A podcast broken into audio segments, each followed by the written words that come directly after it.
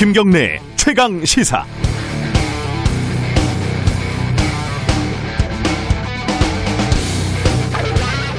안희정, 오거돈 여기까지는 권력을 가진 남성 중 극히 일부가 벌인 일탈적인 행위 정도로 여겼습니다.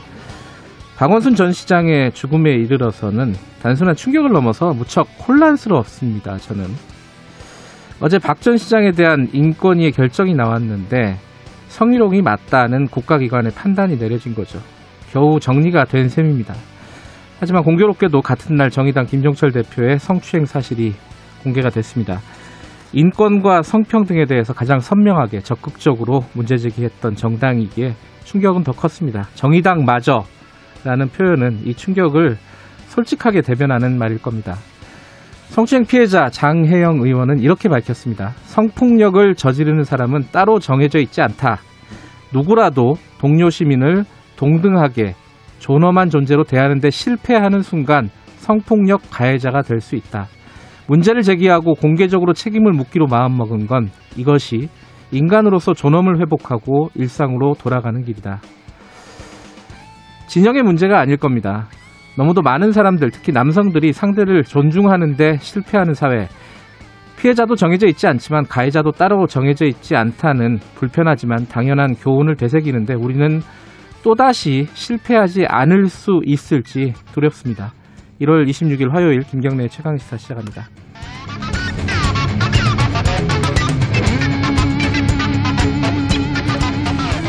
김경래 최강 시사는 유튜브 라이브 열려 있습니다. 실시간 방송 보실 수 있고요. 샵 9730으로 의견 문자 기다립니다. 짧은 문자 오시면 긴건 100원이고요. 스마트폰 콩 이용하셔도 좋습니다. 제가 오프닝에서 말씀드렸는데 정치인들의 일단 성비 사태 오늘은 손희정 문화평론가와 함께 짚어보고요. 2부에서는 더불어민주당 홍익표 정책의장과 함께 지금 어, 소상공인 손실보상제 이거 논의되고 있지 않습니까? 이게 굉장히 민감한 문제인데 이 부분에 대해서 좀 자세히 좀 물어보도록 하겠습니다.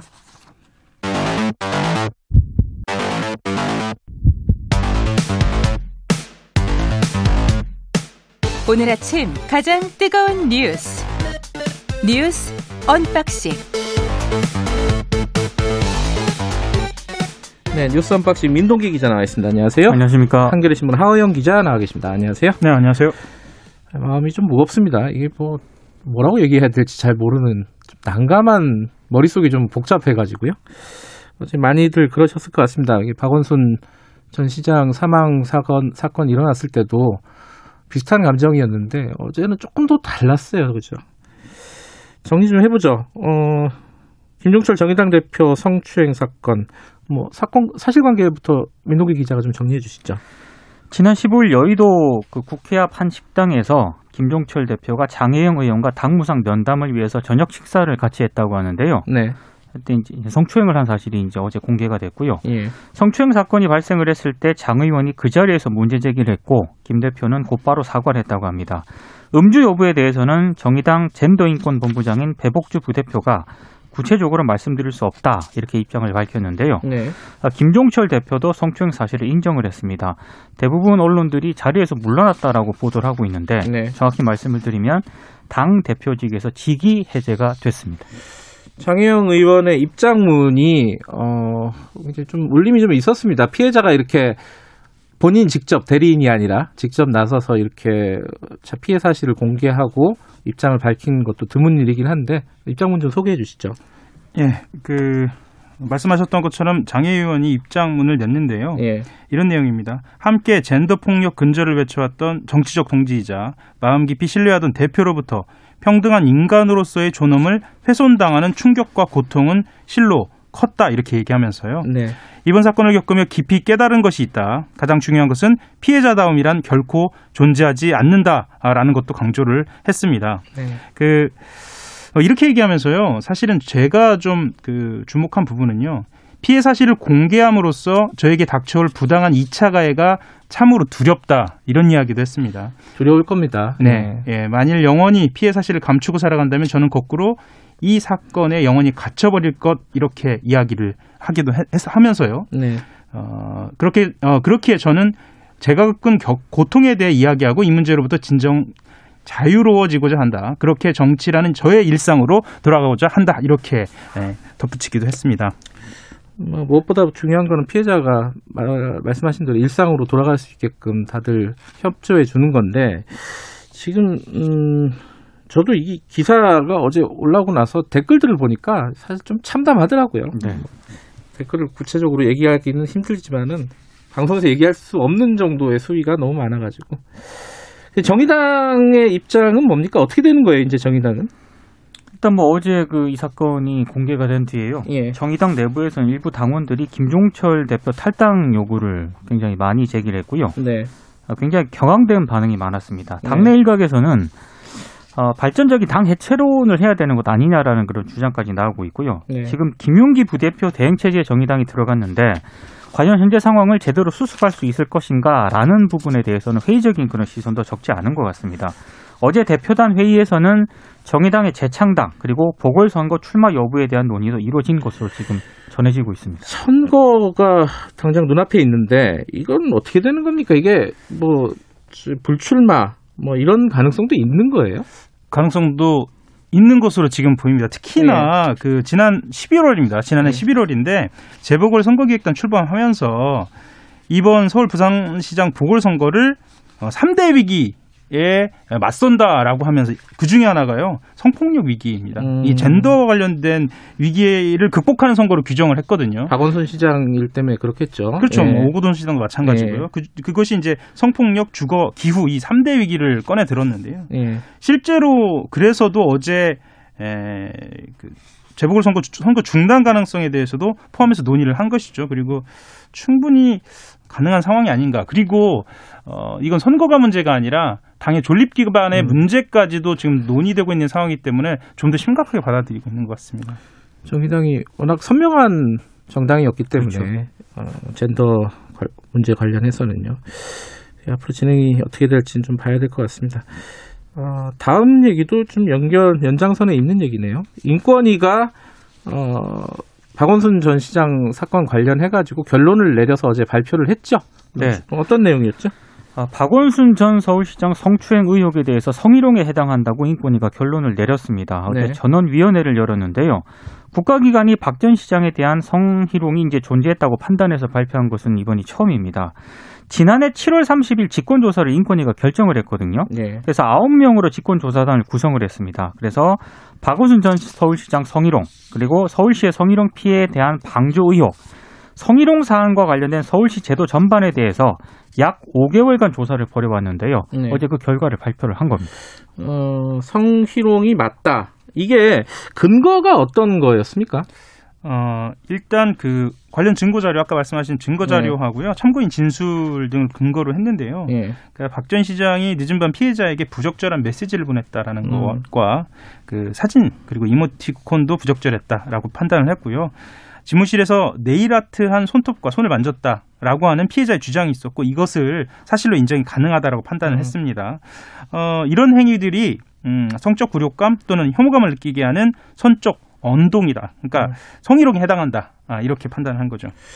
그러니까 지금 박 전 시장이 사망한 사- 사정이 있어서 이 그, 가해자의 조사를 못한 거잖아요. 그죠? 네. 그래서 더 신중하게 했다. 이렇게 어, 인권인 밝히고 있었는데 그런 그거 말고 또 하나가 이제 묵인 방조 뭐 이- 이런 얘기들도 좀 있었잖아요. 이 다른 쟁점에 대해서는 어떤 결론을 내렸습니까? 그러니까 일단 서울시 비서실 직원이 피해자를 성폭행한 사건도 있었거든요. 네, 어, 이른바 그 4월 사건이라고 언론들이 보도를 하고 있는데 네, 이때 서울시가 피해자를 제대로 보호하지 못했다 인권위가 이렇게 판단을 했습니다. 그러니까 가해자를 다른 부서로 서울시가 당시 전보 조치를 했는데 피해자와 업무 관련성이 있는 부서였다고 판단을 했고요. 네. 그리고 이 가해자가 피해 사실을 축소 왜곡해서 외부에 유포했는데도 이걸 서울시가 방치를 했다. 그리고 서울시 파견 경찰은 가해자 요청으로 지인에게 피해자와의 합의라든가 중재를 요청을 했다. 이렇게 판단을 했고 이 같은 서울시의 행위는 피해자에 대한 2차 피해에 해당한다고 판단을 했습니다. 그 4월 사건 말고도 이 사건 자체에 대한 2차 피해에 대한 언급도 좀 있었죠. 예. 그, 어, 실제로, 어, 그 이후에, 네. 어, 이후에 2차 피해에 대한 이야기들이 계속 나왔었는데요. 예. 그, 어, 박전 시장 성추행 의혹 사건과 관련돼서 서울시 직원들의 의- 방조 의혹과 예. 관련된 이야기입니다. 어, 동료 및 상급자들이 피해자의 전보 요청을 박 시장의 성희롱 때문이라고 인지하였다는 정황이 파악되지는 않는다. 일단 이렇게 이야기는 했습니다. 네. 다만 지자체장을 보좌하는 비서실이 성희롱의 속성 및 위계 구조 등에 대해서 인식하지 못하고 두 사람의 관계를 친밀한 관계라고만 바라본 낮은 성인지 감수성이 문제다. 그러니까 낮은 성인지 감수성이 문제다라고 이렇게 판단을 한 겁니다. 그리고 제가 좀 주목을 한 부분은요. 네. 이게 좀 더 엄격한 판단을 했다라고 인권위가 이야기를 하고 있거든요. 네. 그렇게 이야기하면서 수위나 빈도가 아니라 음. 공적 영역에서 성적 언동이 있었는지가 관건이다. 음. 아, 이렇게 이야기를 한 겁니다. 그 부분에 대해서도 좀 주목을 해야 할 필요가 있을 것 같습니다. 일단은 이제 어, 이 사건에 대한 정리는 된 거죠. 일단 그렇죠. 뭐그 공소권 없음이 된 거고 경찰이나 검찰 같은 경우에는 이 사건 자체에 대해서는 그렇죠. 어, 그리고 인권위의 결과가 나왔고 뭐 남은 것들이 있긴 합니다. 그죠? 방조 의혹 이런 것들은 검찰이 수사를 아직 뭐 다시 할지 안 할지는 뭐 좀 봐야 될것 네. 같긴 하고 일차적으로는좀 정리가 된 것 같습니다. 아, 다른 얘기 좀 해보죠. 그 자영업자 손실보상제 이거요. 이게 지금 대통령이 어 이걸 법제화해라 이렇게 얘기를 했어요 어제. 예, 앞도 아주 뜨거워질 것 같은데요. 예. 그 문재인 대통령이 그 어제 그 청와대에서 보건복지부 식품의약품안전처 질병관리청 업무 보고를 받는 자리에서 이야기를 했습니다. 네.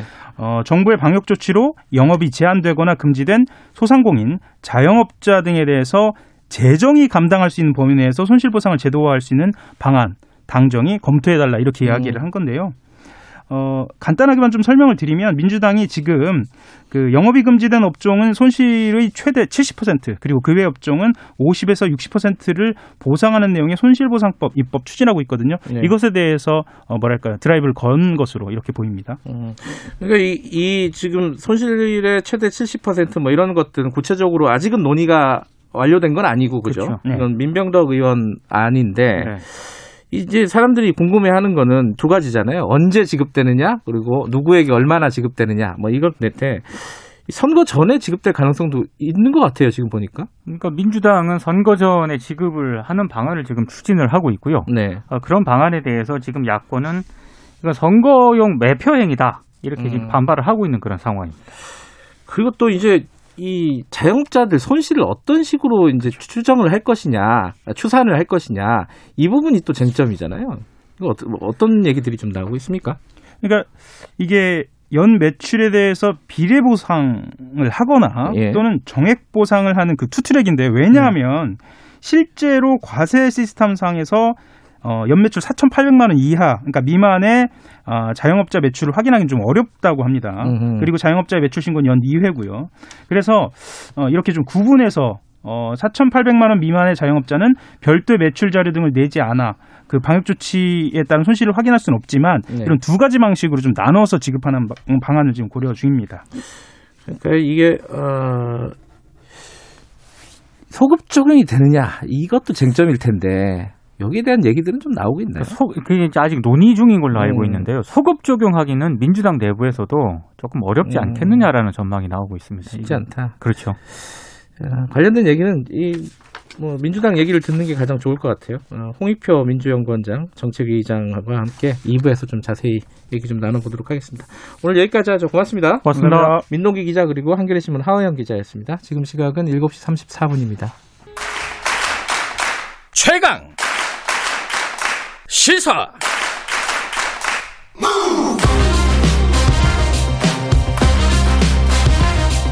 지금 여러분께서는 김경래 기자의 최강 시사를 듣고 계십니다.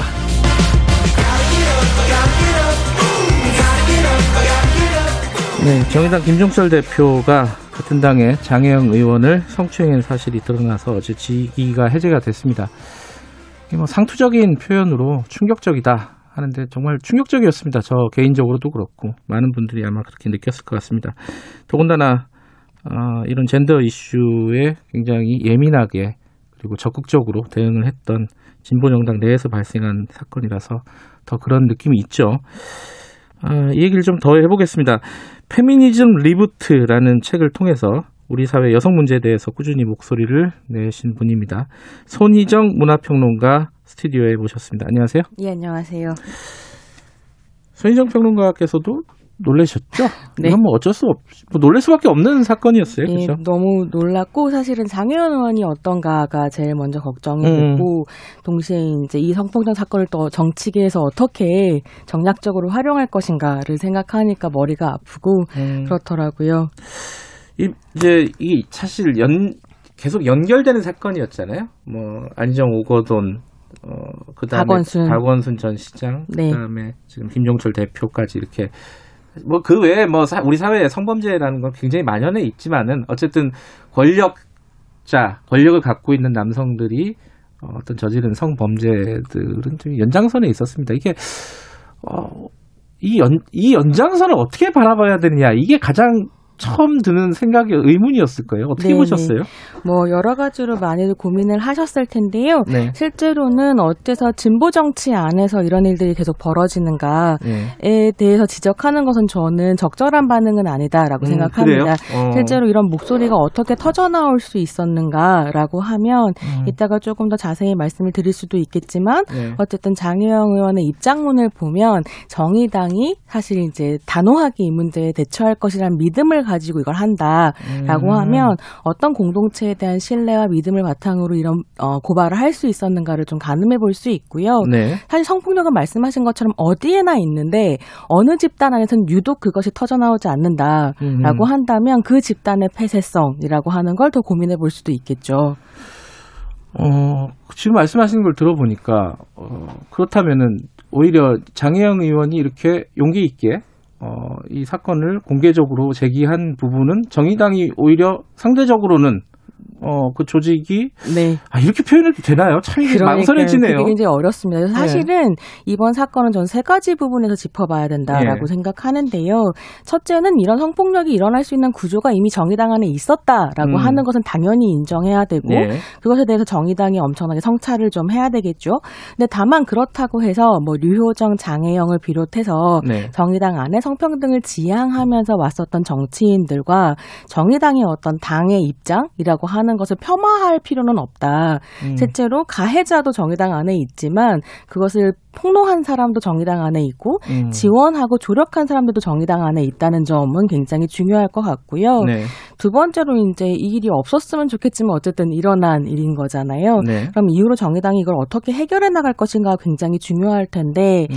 저는 이번에 이제 정, 장혜영 의원의 입장문이라든가 김종철 전 대표의 입장문, 배복주 부대표의 어떤 이 사건에 임했었던 태도 음. 같은 것들을 봤을 때는 한국 정당사에 되게 중요한 사건이 될 것 같다는 생각이 들 더라고요. 음. 특히나 뭐 민주당이나 국힘 같은 경우에 이런 일들을 빨리 뭐 손절해 버린다든지 네. 아니면 국힘 같은 경우에도 탈당해 버리셨잖아요. 김병욱 의원 뭐 이게 의혹이지만은 아직 네, 예. 의혹이지만 뭐 예. 그런 식으로 해결해 버리는 방식들에 대해서 뭐 한국 정치계가 전반적으로 스스로를 돌아볼 수 있는 계기가 될 것 같고 네. 그런 의미에서는 수호지심은 모두가 가져야 하지만 특히 더 가져야 될 사람들이 있지 않은가 이런 생각이 좀 음. 들더라고요. 그러면 좀 구체적으로 여쭤보면요. 지금 민주당 논평이나 국민의힘 논평이 있었어요. 어제. 음, 네네. 국민, 민주당 논평은 이제 최인호 대변인이 충격을 넘어서. 무, 무관용 원칙을 적용해라. 이런 네. 얘기를 했단 말이에요. 네. 그리고 국민의힘 같은 경우에는 어, 민낯을 드러냈다. 이중성을 드러냈다. 네. 어, 진보 세력에. 네. 근데 민주당보다는 좀 낫다. 네. 이, 이, 이런 논평을 냈어요. 이 논평을 보시고는 어떤 생각이 드셨습니까? 아, 무관용 원칙은 누가 적용해야 되는가라는 생각이 사실 들죠. 그러니까 사실 음. 정의당 사건을 이야기하면서 다른 당들을 비판하고 싶은 생각은 없는데 음, 너무 뻔뻔하게 무관용 원칙을 적용해라라고 민주당에서 이야기하는 것. 네. 심지어 지금 박원순 지지자들 같은 경우에는 피해자를 살인죄로 고발하겠다라는 식으로 이야기를 네. 하고 있는 와중에 그런 지지자들의 목소리를 어떻게 잠재울 것 인가에 대한 고민을 하나도 하지 않고 음. 아스타 정의당 이렇게 나온 것 같은 느낌이 당연히 음. 들고요. 국힘 같은 경우에는 뭐 할, 아직 드러난 것이 없기 때문에 그렇게 얘기할 수도 있겠죠. 다만 제가 좀 보고 싶었던 것은 어, 조구청장 같은 경우에 뭐 좌파들의 습성이다라는 식으로 이야기를 하시는데 아, 그런 말도 나왔어요. 예, 이게 굉장히 음. 오랫동안 좌파 빨갱이 성적으로 문란하다 그래서 문제적이고 사회를 해하는 것이라는 음. 수사는 1950년대 미국에서부터도 있었던 것이거든요. 그래요. 그래서 말 좀 가려서 하셨으면 좋겠다라는 음. 생각이 들더라고요. 네. 다시 사건으로 좀 돌아가세요. 네. 그 제가 이- 되게 인상적이었던 것은 장혜영 의원의 입장문이었습니다. 이게 좀 이례적이잖아요. 피해자가 대리인도 없이 이렇게 전면에 나서가지고 본인의 입장을 음. 얘기하는 부분들. 네. 이 부분은 어떻게 봐야 될까요? 아, 전 장혜원 의원 입장문 정말로 인상적이었고 정치인이구나라는 생각을 좀 했습니다. 음. 장 의원 입장문에서 저의 일상은 정치의 최전선 이라고 쓰고 있거든요. 네. 그러니까 개인의 아픔을 토로하는 것에 머물지 않고 이번 사건을 정치적인 문제로 다루겠다라고 하는 입장을 분명히 한 거죠. 네. 본인이 피해자지만 수동적으로 해결을 기다리는 것이 아니라 적극적으로 사건 해결에 임하겠다는 의지를 보여주었고요. 그 입장문 자체가 정치인이자 공인으로서 책임을 다하는 실천이었다고 네. 생각합니다. 성폭력을 보통 사인 간의 문제라고 생각을 하는데 엄밀하게 말하면 정치적인 문제거든요. 그러니까 정치인으로서 해결하겠다라는 의지를 보여줬다는 점에서도 음. 인상적이었습니다. 정혜영 의원 그 입장문에 보면은 이 그런 생각이 들더라고요. 이 가해 예전에 이제 피해자 다움에 대한 논란이 좀 있었잖아요. 음. 그런- 그런 건 없다. 근데 그걸 네. 넘어서서 가해자다움에 대한 얘기도 있었어요. 이건 무슨 그러니까요. 뜻으로 봐야 돼요? 그러니까 그럴 그렇게 그토록 그럴 듯한 남자들도 어찌 이러한가 이런 음. 문장도 같이 있었는데요. 네. 일단 가해자다움이 없다는 말, 피해자다움이 없다는 말은 무엇보다 누구나 가해자가 될 수 있고 음. 누구나 피해자가 될수 네. 있다라는 말이라는 점을 이제 기억을 해볼 필요가 있겠고요. 예. 그랬을 때 뭐 이 사람이 그럴 리가 없어 라고 하는 건 없다라고 하는 걸 재차 확인하는 부분. 음. 인것 같습니다. 근데 그랬을 때 이제 한국 사회에는 피해자다움의 상이라는 게 있고 네. 이 스테레오 타입 안에 피해자 여성들을 가둬놓음으로써 운신의 폭을 줄이는 부분들이 있거든요. 네. 너는 피해자가 어째 나와서 그렇게 일을 해? 아무렇지도 않게 웃어? 라고 말하면서 진짜 피해자 감별을 시작하죠.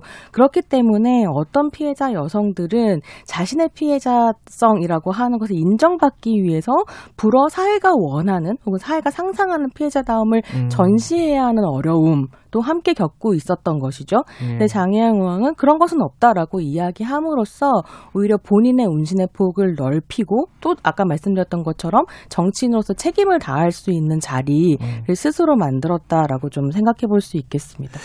이 부분은 아마 어 너무 기초적인 질문이기도 한데 네. 어, 한번 드려볼게요. 이게 왜냐면 좀 설명을 좀 듣고 싶어요. 이런 어떤 사건이 일어났을 때, 특히 성범죄가 일어났을 때 구체적인 피해 사실을 궁금해 하잖아요, 사람들이. 네. 그게 분명히 있거든요. 사람의 심리라는 게 네, 네. 도대체 무슨 일이 있었던 거냐, 왜 네. 얘기를 안 해주냐. 네, 네.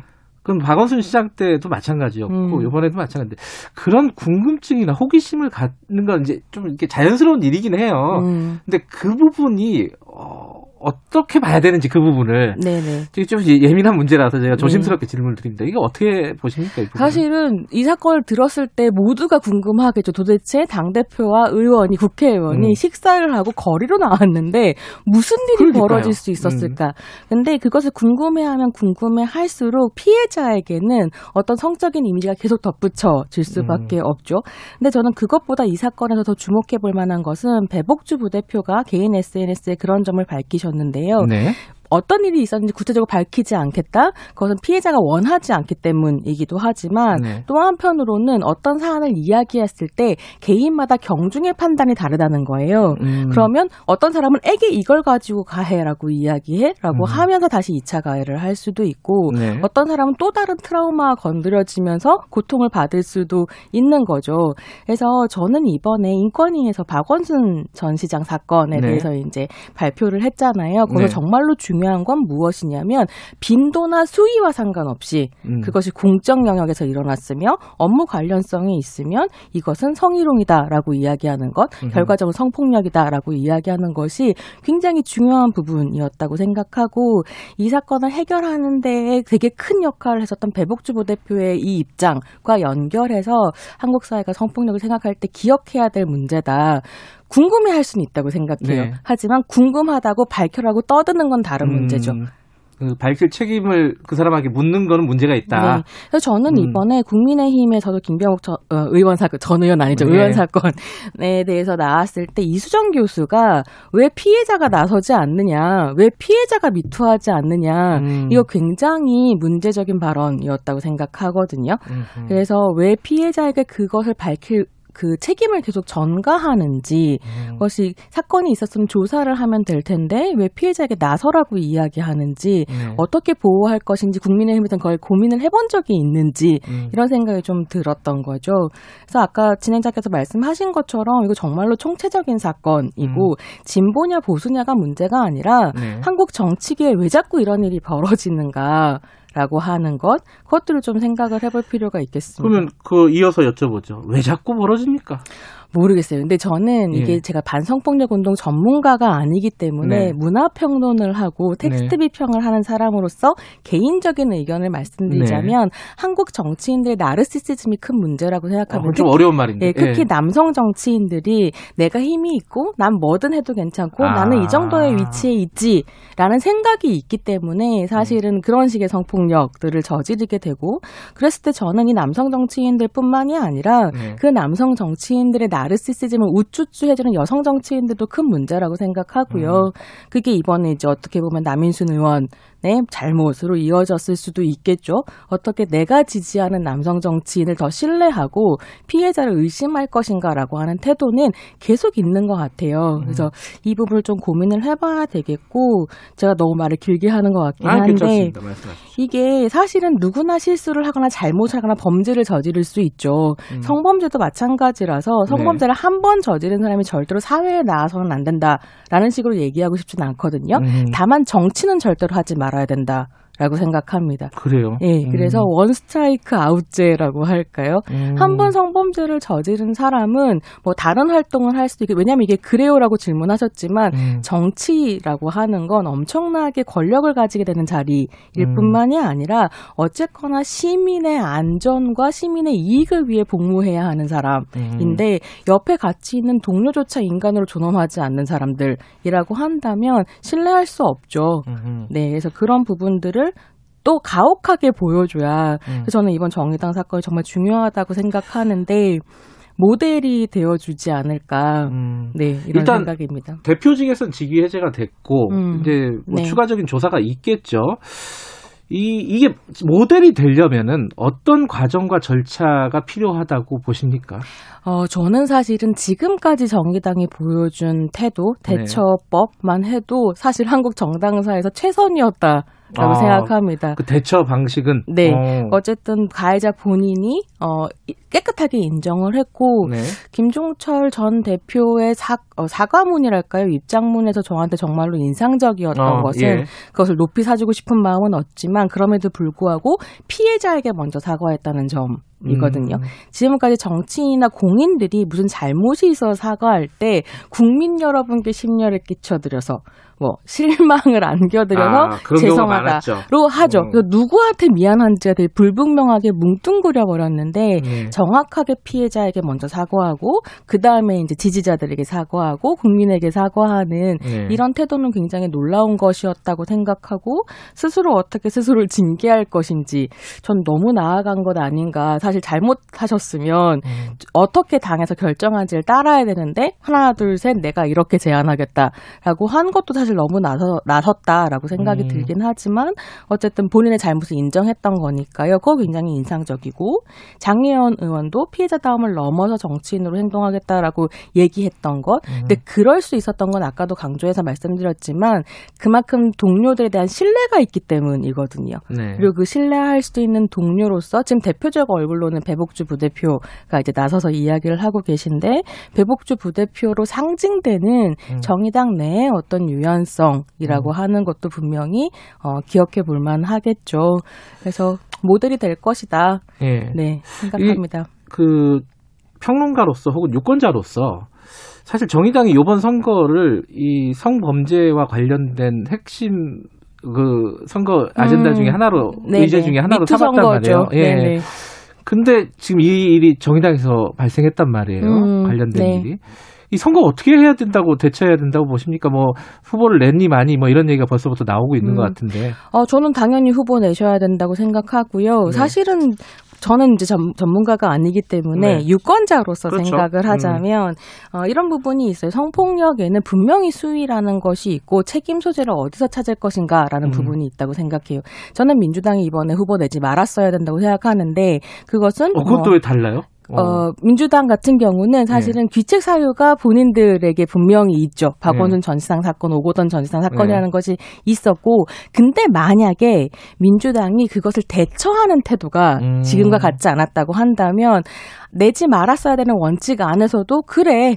라고 생각할 수 있는 여지가 있었다고 생각해요. 음. 근데 끊임없이 본인들 잘못이 아니고 그리고 계속 지지자들이 다른 소리 2차 가해를 하도록 방조하고 그러면서 뭐 이상한 소리 하시잖아요. 이게 오히려 어, 후보를 내므로써 심판을 받는 것이 음. 공당으로 책임을 지는 일이다. 네. 진짜 그랬을까 아니면 이것이 그냥 표면적인 변명에 불과했을까라고 하는 건 사실 유권자들 바보가 아니라서 눈에 뻔히 보이거든요. 네. 그래서 저는 그렇게 생각하면 민주당은 전반적인 당내 문화와 태도 안에서 사실 후보를 내는 것은 부끄러운 일이다라고 음. 생각을 하고 정의당 같은 경우는 좀 더 고민을 해봐야 되겠지만 네. 어쨌든 해결하는 방식이 모범이 될 만한 방식으로 해결하고 있고 물론 일어나면 안 되는 사건이었지만 네. 해결하고 있고 특히나 그것이 당 내에 기대해 볼 만한 정치인들을 음. 통해서 목소리가 나오고 있다라는 점에서 어 정의당 뭐 이거를 짐으로 안고 더 다른 모습을 보여줘야 되겠죠. 음.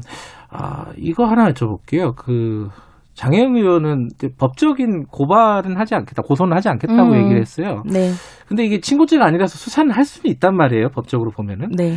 수사가 필요하다고 보십니까? 아니면 당 차원의 그 징계라든가 이걸로 마무리가 되, 면 좋겠다고 보십니까? 저는 그걸로 족하다라고 생각합니다. 피해자가 분명하게 당 내에서 공동 대체적으로 해결하고 싶다라는 의지를 밝혔고 저는 아직까지는 정의당이 당 내에서 공동 대책으로 해결할 수 있는 가능성이 있다라고 생각하고요. 조금 더 두고 보고 네. 이것을 누가 조사해야 한다라고 하는 건 이후에 판단해도 괜찮을 것 같습니다. 알겠습니다. 여기까지 듣죠. 오늘 말씀 감 사합니다. 감사합니다. 손희정 문화평론가였습니다. 김경래 최강기사 어, 1분 여기까지고요. 잠시 후 2부에서는 그 손실보상제 어떻게 진행이 되고 있는지 민주당 쪽 얘기 좀 들어보겠습니다. 잠시 후 8시에 돌아오겠습니다.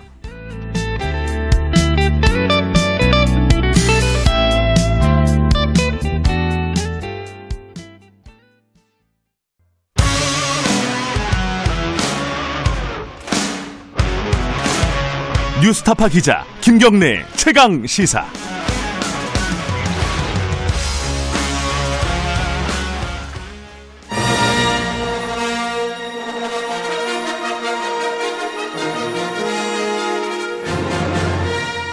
정책 브레인들이 최강 시사에 떴다. 여의도 정책맨.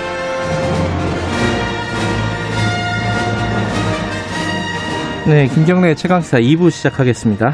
매주 화요일 여당 최고의 정책 브레인 더불어민주당 홍익표 정책의장과 함께 어, 현안들 얘기 좀 해보는 시간 계속 마련하고 있습니다. 더불어민주당 홍익표 의원님 나와 계십니다. 안녕하세요. 네, 안녕하세요.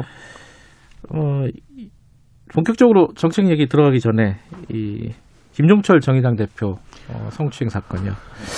이게 이제 어, 여러 가지 뭐 얘기들이 나오고 있긴 한데 조금 전에 저희들도 인터뷰를 했거든요. 근데 이제 그런 얘기들이 있어요. 어, 박원순 전 시장 사건 때 민주당이 대처했던 것과 비교해서 좀 다르지 않느냐. 근데 민주당이 이렇게 뭐 논평을 통해 가지고 무관용 원칙을 적용해라 이렇게 얘기하는 것은 조금 부끄러운 일 아닌가? 뭐 이런 의견들도 좀 있는 것 같습니다. 어떻게 생각하세요? 뭐, 뭘 해도 저 민주당을 그 공격하기 위해서 그럴 것 같아서, 왜냐하면 또 입장을 안 내면 또 입장 안 냈다고 또 뭐라 할것 같은데, 네. 어쨌든 뭐 특정 정당에 대한 공격을 넘어서 어, 이런 일이 정치권에서 네. 또는 그 고위공직자들이 그 반복적으로 지금 음, 주기적으로 일어나고 있지 않습니까? 네. 어, 조금 더 경각심을 갖는 계기가 됐으면 그 음. 정치권 전체가 어, 조금 더 그 이 젠더 의식 그다음에 성가, 성인지 감수성 등 어, 등등 여러 가지 문제에 대해서 한번 그 전체적으로 각성하는 계기가 다시 한번 됐으면 좋겠습니다. 네. 국회 차원에서 뭔가 좀 논의가 좀 진지하게 진행이 됐으면 좋겠다 이런 생각도 들더라고요. 이 정당과 상관없이 이제 계속 여러 군데서 또 계속 발생하는 일이잖아요. 네, 그죠? 그렇습니다. 뭐 최근에 뭐 아직 뭐 사실관계가 밝히지 않았지만 뭐 야당에 또뭐 예. 연도 문제가 있어가지고 논란이 됐었는데 네. 이런 문제들에 대해서는 그 유- 유럽이나 이런 그 상대적으로 우리보다 성인지 감수성이 높은 나라의 네. 특징을 보면 어, 어렸을 때부터 이 그 성교육, 이, 이 관련된 젠더의식이나 성, 성인지 교육이 체계적으로 유치원 단계에서부터 음. 이루어지고 있고 또 가정 내 문화가 굉장히 중요한 것 같아요. 그러니까 음. 결국은 뭐 없던 이 성인지 교육이 갑자기 성인이 된다고 갑자기 생기는 게 아니지 않습니까? 그렇죠. 래서 음. 어, 가정 교육, 가정 내의 부, 부지, 분위기, 그 다음에 어렸을 때부터 이그 교육 자체가 굉장히 중요하다 이렇게 보입니다. 음. 알겠습니다. 어, 오늘 하, 하려고 했던 얘기로 넘어가죠. 손실보상제.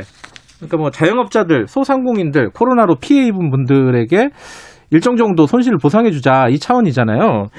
이게 이제 대통령이 어, 검토를 해달라, 법제화를 검토해라 이런 얘기도 있었고요. 이게 이제 당내에서는 지금 그 가닥을 잡고 논의를 하고 있는 거죠 지금 어디까지 왔습니까? 음, 지금 현재 당정청 간에 그 여러 가지 가, 그 접근 방법을 놓고 논의 중에 있는데요. 아직 음. 최종적으로 확정은 되지 않았습니다. 그래서 음.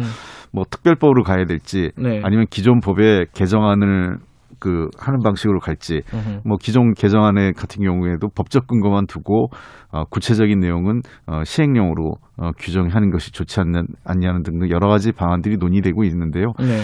어, 중요한 건 하여간 이 그 보상제도 자체와 또 무관하게 그 이건 이것대로 좀 준비를 하지만 어, 그 굉장히 자, 그 소상공인과 자영업자분들의 그 손실이나 또는 이 굉장히 생계 자체 곤란을 겪는 분이 많기, 많기 때문에 네. 어, 지원 방식, 현실적인 지원 방식에 대해서도 저희들이 그 함께 그 투트랙으로 고민하고 있습니다. 음, 뭐 구체적으로 여쭤볼 거고요. 이제 뭐 시기라든가 범위라든가 예. 뭐 이런 부분들 여쭤봐야 되는데 그 전에 이 대통령은 법제화를 어 사실 얘기를 꺼냈는데 어 그 전에 기재부 김영범 차관 같은 경우에는 아, 이 자영업 손실 보상을 법제화한 나라는 찾아보기 어렵다 이렇게 얘기를 했어요. 일단 제가 궁금한 거는 이게 맞는 얘기인가도 궁금하고 그럼 대통령하고 의견이 다른 건가? 어, 어떻게 봐야 됩니까 이거는? 어, 실제로 구체적으로 법제화한 경우는 거의 없습니다. 음, 그건 맞는 얘기다. 예, 예. 음, 어, 대부분의 국가들이 담았는데 우리 법제화가 필요 없을 정도로 어, 매우 그 두, 두, 텁하게 그러니까 상당히 그 그 저 어, 보상 수준이 굉장히 높습니다. 음흠. 그 일, 예를 들면 가까운 일본 같은 경우는 어, 최대 월 그 하루에 6만 60만 원, 6만 네. 원이죠. 이렇게 해서 월 한 2천만 원 가까이 어, 지원을 해주고 있는 상황이기 때문에 네. 그 정부의 지침에 따라서 그 업 그 저 문을 닫게 하거나 네. 업종 제한을 할 경우에 굉장히 협조적이고 그런 상황입니다. 또 유럽 같은 경우도 우리보다는 훨씬 더 몇 배 수준의 어, 지, 지원 지원을 하고 있는 상황 보상이나 지원을 하고 있기 때문에 굳이 이런 법제화의 필요성이 제기되고 있지 않는 거죠. 그러니까 그거는 음. 각국의 현실이 좀 다르다 이런 상황이라고 볼수 아. 있겠습니다. 그 법제화하는 나라가 없다는 건 맞지만은 예. 법제화가 필요 없는 나라들도 있다. 다른 방식의 지원이. 붙었기 때문에. 예. 그러니까 그런 나라들의 음. 공통점은 독일이든 뭐 영국이나 프랑스 모든 공통점들은 네. 어, 그 캐나다 같은 경우도 그렇고요. 우리보다 훨씬 더 많은 수준의 지원을 하고 있고 음. 그러니까 굳이 법제화해야 해야 할 정도로 요구가 없는데 음흠. 어, 현재 우리 같은 경우는 워낙 지원 수준이 그 저 낮기 때문에 네.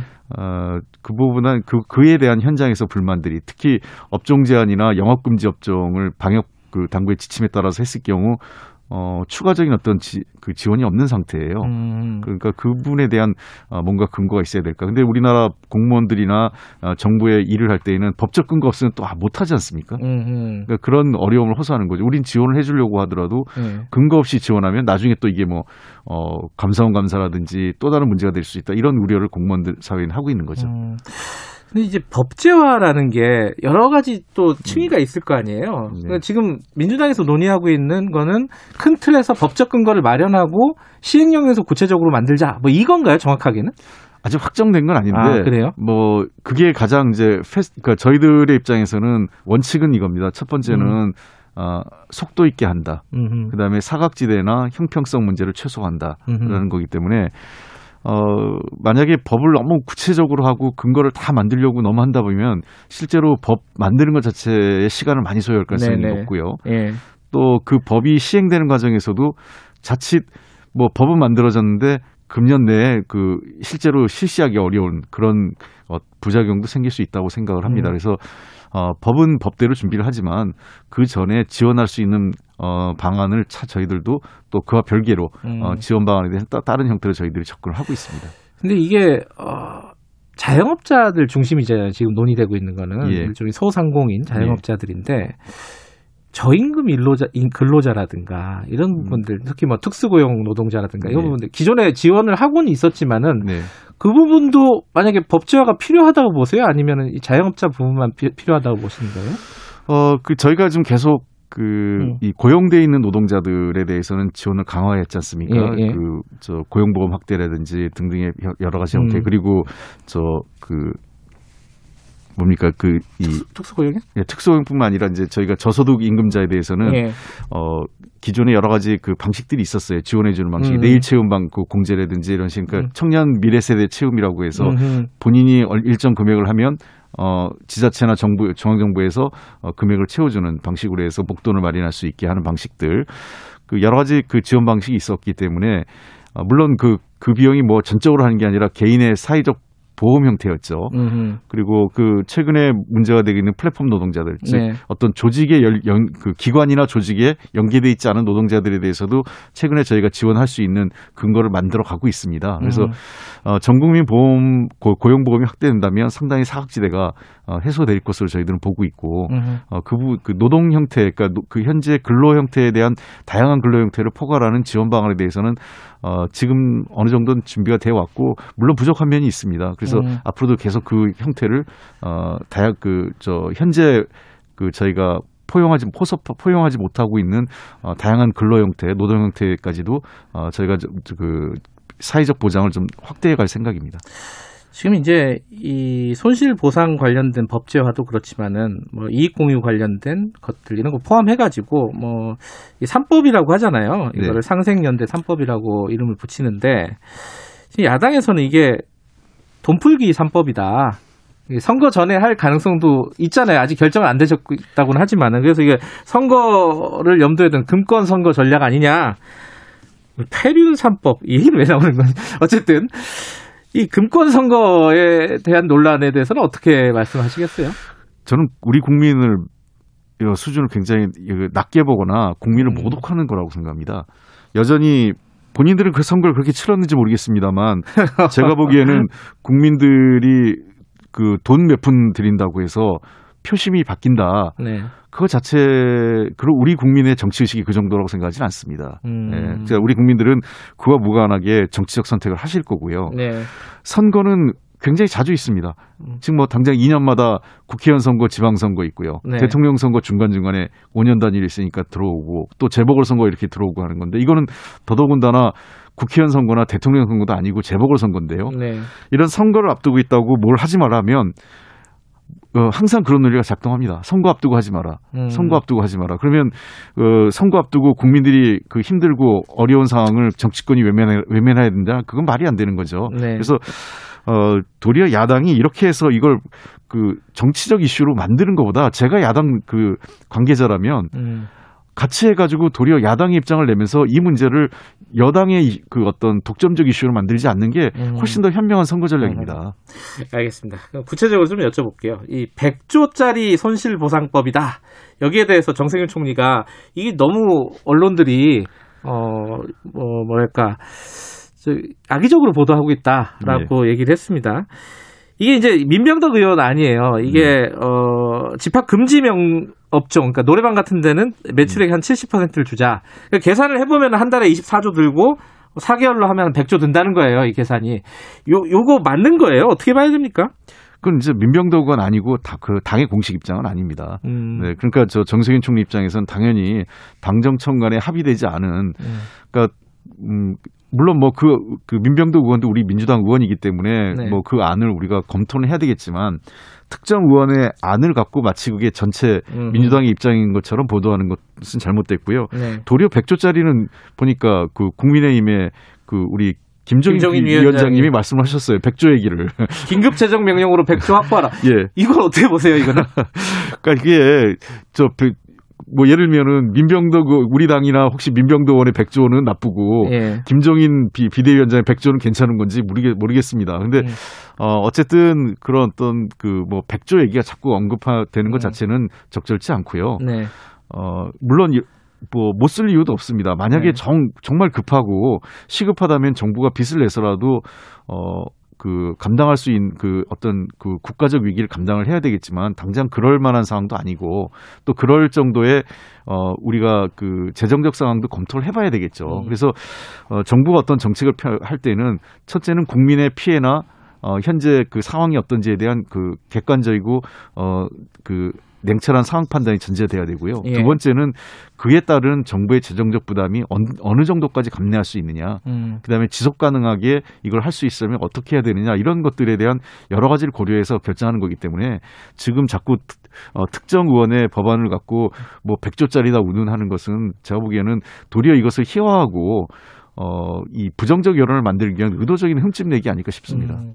지금 이제 구- 가장 궁금한 거 자영업자분들이 그, 그게 궁금할 겁니다. 이 어, 정액제냐 정률제냐. 그러니까 일괄적으로 뭐 예를 들어 50만 원씩 주는 거냐 아니면은 손실에 따른 비율로 주, 지급을 하는 거냐. 뭐 지금 결정된 건 아니지만 여러 가지 아이디어가 나오고 있을 것 같아요. 예, 예. 어떤 게 합리적이라고 보세요, 의원님은? 어, 그게 이제 속, 아까도 말씀드렸던 속도하고 형평성 문제를 다 고려할 때. 연결된 겁니다. 네. 만약에 이제 정률제로 갈 때는 속도가 당연히 떨어질 것 같고요. 음, 그다음에 정액제로 갈 때는 형평성의 문제가 생길 수 있겠죠. 그렇죠. 예. 그래서 그거에 대한 적절한 그 균형점을 찾은 것이 저희들이 이제 재정당국과 논의를 해야 될 겁니다. 그러니까 음. 어, 우리가 그 가용한 어떤 재정 규모가 있을 거고요. 음흠. 그 규모 내 규모 내에서 얼만큼 우리가 그 저 그 형평성에 맞게 음흠. 그리고 속도감 있게 할 수 있느냐 이, 이 문제를 놓고 현실적인 방안을 저희가 찾을 수밖에 없다고 생각을 합니다. 그 규모가 예. 어느 정도로 지금 가능하다고 보십니까? 100조는 지금 힘들다는 거 아니에요? 지금 말씀하신 대로 그거는 쉽지 않은 일이고. 그러니까 제가 말씀드린 건 예. 아까도 그래서 백조라는 걸 자꾸 이제 상징적으로 내세우니까 예. 우리가 첫째는 피해 규모를 정, 그 좀 정확하게 어느 음. 정도를 필요한지 그리고 우리 재정이 가, 감, 가, 그 어떤 감당할 수 있는 수준이 어느 정도인지를 따져보고 어, 막말로 얘기해서 그때 백조가 될 수도 있겠지만 음. 지금 저런 식으로 그냥 아무런 근, 그 어떤 근거 없이 그냥 백조짜리다 이렇게 그 네이밍을 붙이는 거는 부적절하다는 음. 거고요. 그러니까 저희들이 어, 그 감당할 수준이 어느 상식적으로 봤을 때 뭐 제가 개인적인 생각이지만 예. 뭐 백조는 좀 무리가 아닐까 이런 생각은 음. 들, 듭니다. 음흠. 그렇게까지는 또 그 자영업 지원만 있는 게 아니라 네. 우리 그 양극화나 불평등 문제가 그 굉장히 곳곳에 그 확대돼 있거든요. 네. 그래서 어, 사회 전반에 활용 그 필요한 그 자금들이나 이런 재정적 지원이 필요합니다. 그래서 음. 그런 것들 여러 가지 고려, 고려할 때 어, 그 특정 부분에만 어, 모든 재정적 수단, 그, 사, 그 수단을 음. 그, 그 충동하는 것도 자- 한계가 있거든요. 피해 규모를 산정하는 게 굉장히 어려운 일이잖아요. 네. 어떤 방식으로 지금 생각 아이디어들을 좀 내고 있습니까? 그 보통은 이제 세금 갖고 많이 하잖아요. 네. 세금을 얼마나 냈느냐, 뭐 부가 부가세 신고 이런 거. 근데 이게 시기적으로도 좀 쉽지는 않을 것 같고 어떤 예. 방법이 있을까요? 그 여러 가지 방안을 좀 고민을 해봐야 되겠습니다만 음. 어뭐 직전 연도의 매출 규모도 음. 있을 거고요. 여러 가지 지금 뭐 그 나오고 있는데 그게 이제 그건 정률 지원이란 그 가정하에 가정 하에 그렇게 이루어지는 음. 거니까 뭐 우리가 지금 이미 소상공인에 대한 지원이 몇 차례 있었지 않습니까? 최근에도 네. 지금 3차 지원금이 지금 이루어지고 있기 음. 때문에 만약 그 기준에서 조금 더 어 그 이 지원 규모 그 수준을 좀 더 상향해서 음. 어, 할 수만 있다면 할 수 있는 것도 저희들이 고려해 보고 있는 그거는 겁니다. 정액제를 말씀하시는 그렇습니다. 거고요. 예. 음, 음. 지난주에 저희들 인터뷰하면서 그 은행 이자에 대한 얘기 하셨어요. 네. 이것도 사실 자영업자들하고 다 맞물려 있는 얘기이기도 한데 네. 은- 은행 이자를 뭐 제한하거나 멈출 필요도 있다. 예. 요 얘기 듣고 어, 은행권에서 굉장한 반발을 했습니다. 이게 추진하시는 거예요, 이거는? 이미 하고 있지 않습니까? 어, 어떤 부분이요? 그 작년 4월부터 이미 시행되고 있는 거였고요. 음. 이게 3월 말로 지금 중단될 예정이었어요. 그러니까 음. 시- 한려 시- 시한이 6개월 단위로 연장되고 있는데 그, 어, 구체적으로 어떤 거였죠? 그 대출금 그 소상공인 자영업자들 대상으로 해서 코로나 상황에서 어려움을 겪고 있는 소상공인이나 자영업자들에 네. 대해서 대출금과 이자를 어, 상환을 유예하는 겁니다. 아, 유예하는 거. 예, 예. 아, 예, 예. 그러니까 제가 얘기한 거 똑같이 이자 멈춤 멈, 아. 이자를 잠시 멈추는 거죠. 그- 그게 4월부터 해서 작년 음. 9월로 멈 1차 했고요. 9월부터 또 6개월 연장해서 금년 3월 말인데 예. 그거를 좀 더 연장하고 필요하면 조금 확대하는 방안도 고려해 보자 이런 얘기를 음. 한 거고 어, 은성수 금융위원장이 바로 그 연장 발표를 했습니다. 음, 아니 제 얘기는 이자를 좀 줄이거나 뭐 이런 방법은 또 고려하고 있지 않느냐 이런 말씀을 여쭤보고 어, 그 방법도 고려는 해보는데 그 예. 경우에 예를 들면 전적으로 뭐 은행권이 감당할 수 있는지 음. 또는 은행이 은행권이 감당이 어려우면 일부 공적 기- 자금을 활용해서 네. 그 이자 우리가 흔히 지금까지도 하는 방식이 정책 금융이라고 해서 네. 정책 금융에서 굉장히 금리를 낮춰서 저- 하고 있지 않습니까? 예. 예를 들면 뭐 그 저소득층에 대한 지원이라든지 어떤 금융 지원이라든지 미소금융 등등 여러 가지 우리가 할 때마다 어, 정책 금융을 통해서 이자율을 낮췄잖아요. 네. 그런 방식으로 하겠다는 예- 그 얘기를 한 건데 그거를 뭐 새삼스러운 것도 아닌데 갑자기 그렇게 활짝 놀라가지고 저는 좀 이해가 안 되는 게그 네. 기사를 보면서 특히 경제 언론하고 일부 조중동 중심으로 나온 언론을 보면 다 은행의 입장이에요. 음, 기업의 입장이고 네. 실제로 그런 금리나 이자 이자로 인해서 고통받고 있는 사람들의 입장을 그 균형 잡히게 써, 써주지 않아요. 네. 한국 경제는 은행과 기업만 있는 게 아니라 실제로 서민과 중, 그 중산층 그리고 중소자영업자와 소상공인도 있, 는 겁니다. 네. 그분들의 입장에서 나온 기사를 제가 볼 수가 없어요. 음흠. 어쨌든 간에 지금 2월 국회에서는 지금 말씀하신 손실 보상제는 입법화를 시킬 계획이에요? 그 최대한 빨리 협, 협의해서 방안을 음. 마련하고요. 아까도 말씀드렸지만 그 입법 자체가 지연됨으로 인해서 그 지원이 늦어지는 방식이 돼서 곤란하다 이런 이 생각을 갖고 있어요. 그래서 음. 어그 그 문제와 별개로 또 입법은 입법대로 그다음에 지원 방식에 대해서는 또그 저 우리가 또 다른 다른 방식도 같이 고민하고 있습니다. 시기를 못 받기는 힘드신 모양이네요. 지금 말씀하시는 거 네, 보니까 네. 그렇죠. 예, 국회 입법 상황이라는 게 예. 저희들 뜻대로 되는 게 아니기 때문에 네. 예.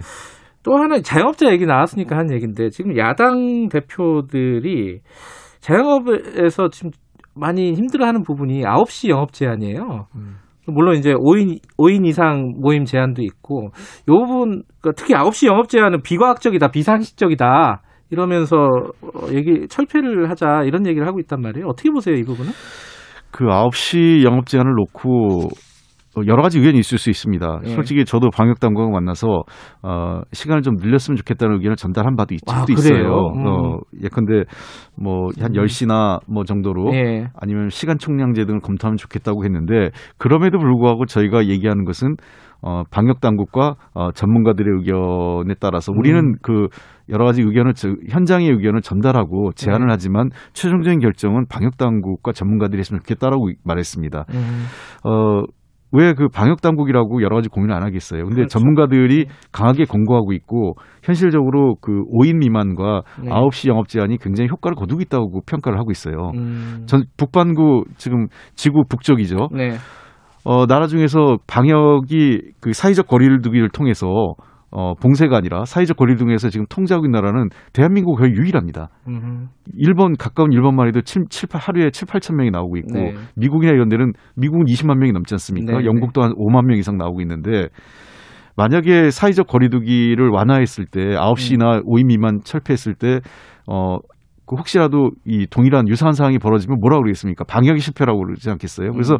저희는 야당 의원들도 얘기를 하실 수 있지만 그것을 마치 저- 그 본인들이 뭐라고 그랬습니까? 전에도 얘기할 때마다 방역 전문가들의 입장을 들으라고 맨날 우리한테 그 공고하지 않았습니까? 음. 의견은 얘기할 수 있지만 그렇게 막말 수준의 그 정치적 공세하지 마시고 의견을 제안하시고 방역 전문가들과 방역 당국의 판단을 존중해 주시길 부탁드립니다. 알겠습니다. 여기까지 듣죠. 고맙습니다. 네, 감사합니다. 여의도 정책맨 더불어민주당 홍익표 정책위의장이었습니다. 지금 시각은 8시 21분입니다. 공정하고 깊이 있게 오늘 하루 이슈의 중심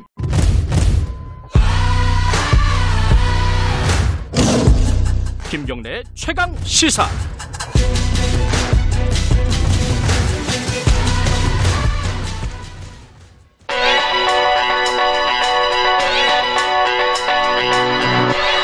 최강 시사 김수민의 눈.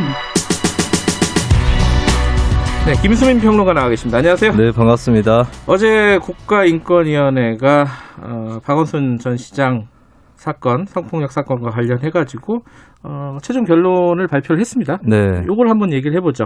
그렇습니다. 파장이 또 생길 것 같은데 네, 어, 이번 정부 들어서서 어떤 사건을 처리하는 데 있어서 그 시간이 좀 오래 걸리는 것 같아요. 그러다 보니까 음.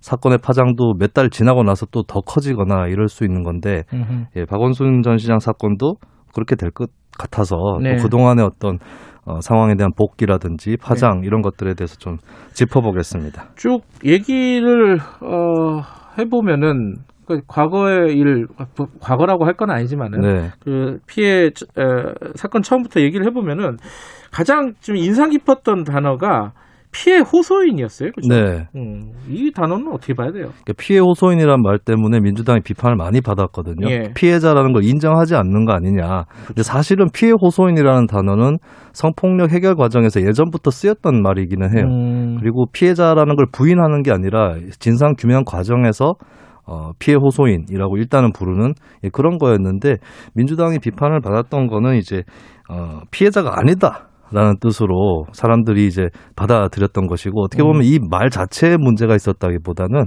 초동 대처부터 시작해서 맥락에 좀 문제가 있었다 이렇게 봐야 될 것 같습니다.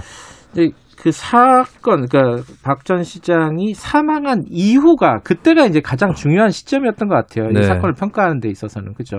그 직후에 특별시장으로 장례를 치르는 게 맞느냐 하는 논란이 있었고 그리고 조문을 가는 거에 대한 논란도 있었죠. 그러니까 어떻게 보면은 뭐 조문을 가겠다라고 하는 사람을 비판한다기보다는 안 가겠다라고 하는 사람에 대한 비판 이런 것들이 또 쏟아지면서 논쟁이 있었던 건데 저는 좀 치명적이었던 거는 이해찬 당시 대표가 조문하고 나오는 길에 당 차원에서 진상조사 할 거냐라는 기자 질문에 대해서 나쁜 자식 하고 이제 좀 쏘아붙이는 가까이 가서 그런 장면이 연출이 됐는데 어 이게 정치 경력이 오랜 이 대표가 그냥 순간적으로 그랬을까 했을 때 사람들이 혹시 민주당에서 좀 다른 생각을 갖고 있는 거 아니냐 부인하는 거 아니냐 이런 생각을 좀 심어줬던 거 이런 것들은 좀 치명적이었던 것 같습니다.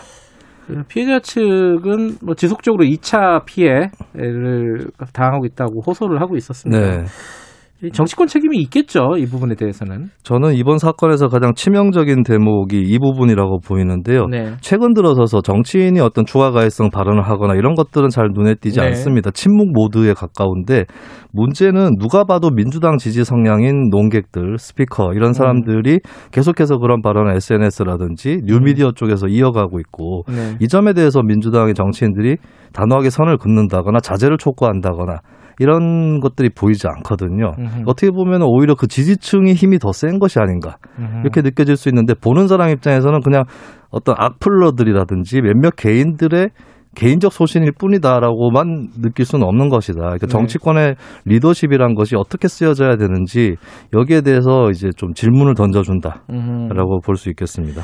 또 하나가 이 남인순 민주당 최고위원 같은 경우에는 뭐 대표적인 여성 운동가 출신인데 이좀 난감했어요. 지금 그때 바- 상황을 바라보는 게 이건 어떻게 어떻게 봐야 될까요? 이게 가- 피해자 측에서 공동 대응을 여성 운동 단체하고 논의하는 과정에서 그 정보가 이제 남인순 의원한테 들어간 것인데 네. 사실 남 의원이 이걸 알 필요는 없는 그런 부분이었던 거고 음흠. 또 여성단체 운동가하고 통화를 한 다음에 2분 만에 서울시 젠더특보한테 연락을 했단 말이죠. 이것은 여성운동의 일반적인 사건 처리 방식에 비춰봐도 굉장히 부적절한 행동이었다라고 볼 수 있습니다. 이 점 때문에 여성운동 또 어떻게 보면은 어, 어, 그 역사적 의미가 다른 게 아니냐 이런 시각까지도 있었던 건데 음. 근데 사실 이 행동에 대해서 여성 운동 쪽에서 봐주기를 한다거나 이런 것은 거의 눈에 띄지 않거든요. 음흠. 어떻게 보면 여성 운동의 몰락이 아니라 여성 운동의 세대 교체를 음흠. 보여준다. 그런 가능성을 보여주고 특히 젊은 페미니스트들 입장에서 네. 그거를 두둔한다거나 그걸 어, 감싼다거나 하는 그런 입장은 보이고 있지 않습니다. 지금 젊은 페미니스트 말씀하셨는데 이 박원순 전 시장 사건이 정치적으로는 좀 세대별로 뭐 성별로 어떤 영향을 미칠까 요걸 궁금해하는 부분들이 있을 것 같아요. 네. 사실 민주당의 가장 핵심 지지층으로 남아있던 계층 중에 하나가 3, 40대 여성이었거든요. 네. 그러니까 20대 여성 남성들이 조국 전 장관 사태 때 등을 돌릴 때도 계속해서 지지층으로 남아있었던 음. 그 계층인데 박원순 전 시장 사건에서는 실망했다. 라고 하는 반응이 비로소 나타나기 시작을 했습니다.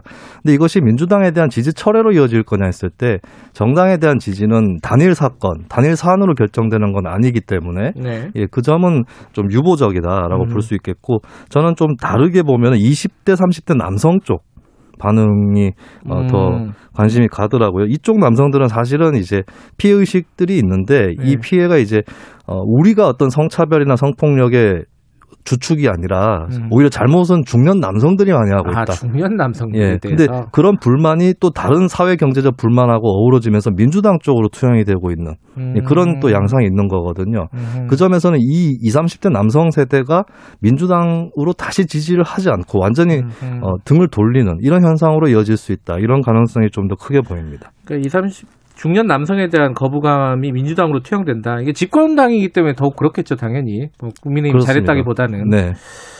그리고 또 하나가 어, 사실 어제 이제 김종철 대표 사건도 있었고 이게 진보 정치 전반에 대한 위기가 되지 않을까? 이 부분 은 어떻게 관측하십니까? 근데 국민들 대다수는 네. 여기나 저기나 거기서 거기고 문제가 다들 있다라고 인식을 할 거예요. 음. 바- 그렇기 때문에 바로 이런 상식에서 정치 세력도 출발해야 된다. 그러니까 음. 남보다는 내가 나은데 왜 나한테만 그러느냐 이런 식의 자세가 사실 정치권에 만연해 있었는데 결국에는 국민들이 거기에 대해서는 용납하지 않을 겁니다. 대신에 오히려 잘못을 인정하고 겸허하게 재출발하는 그런 세력이 누구인지 국민들은 어, 음. 볼 것이다. 이렇게 저는 말씀드리고 싶습니다. 겸허하게 다시 출발하는 세력이 어, 더 좋은 평가를 받을 것이다. 네, 알겠습니다. 김수민의 논의였습니다. 고맙습니다. 네 감사합니다. 김경래 최강기사 2분 여기까지 하고요. 잠시 후 3부에서는요. 추적 20분 이용구 차관 택시기사 폭행 사건 이게 좀 복잡하게 돌아가고 있잖아요. 어, 요 전말에 대해서 좀 살펴보도록 하고 층간 소음 얘기도 잠깐 좀 나눠보도록 하겠습니다. 잠시 후 어, 8시 반에 돌아오겠습니다.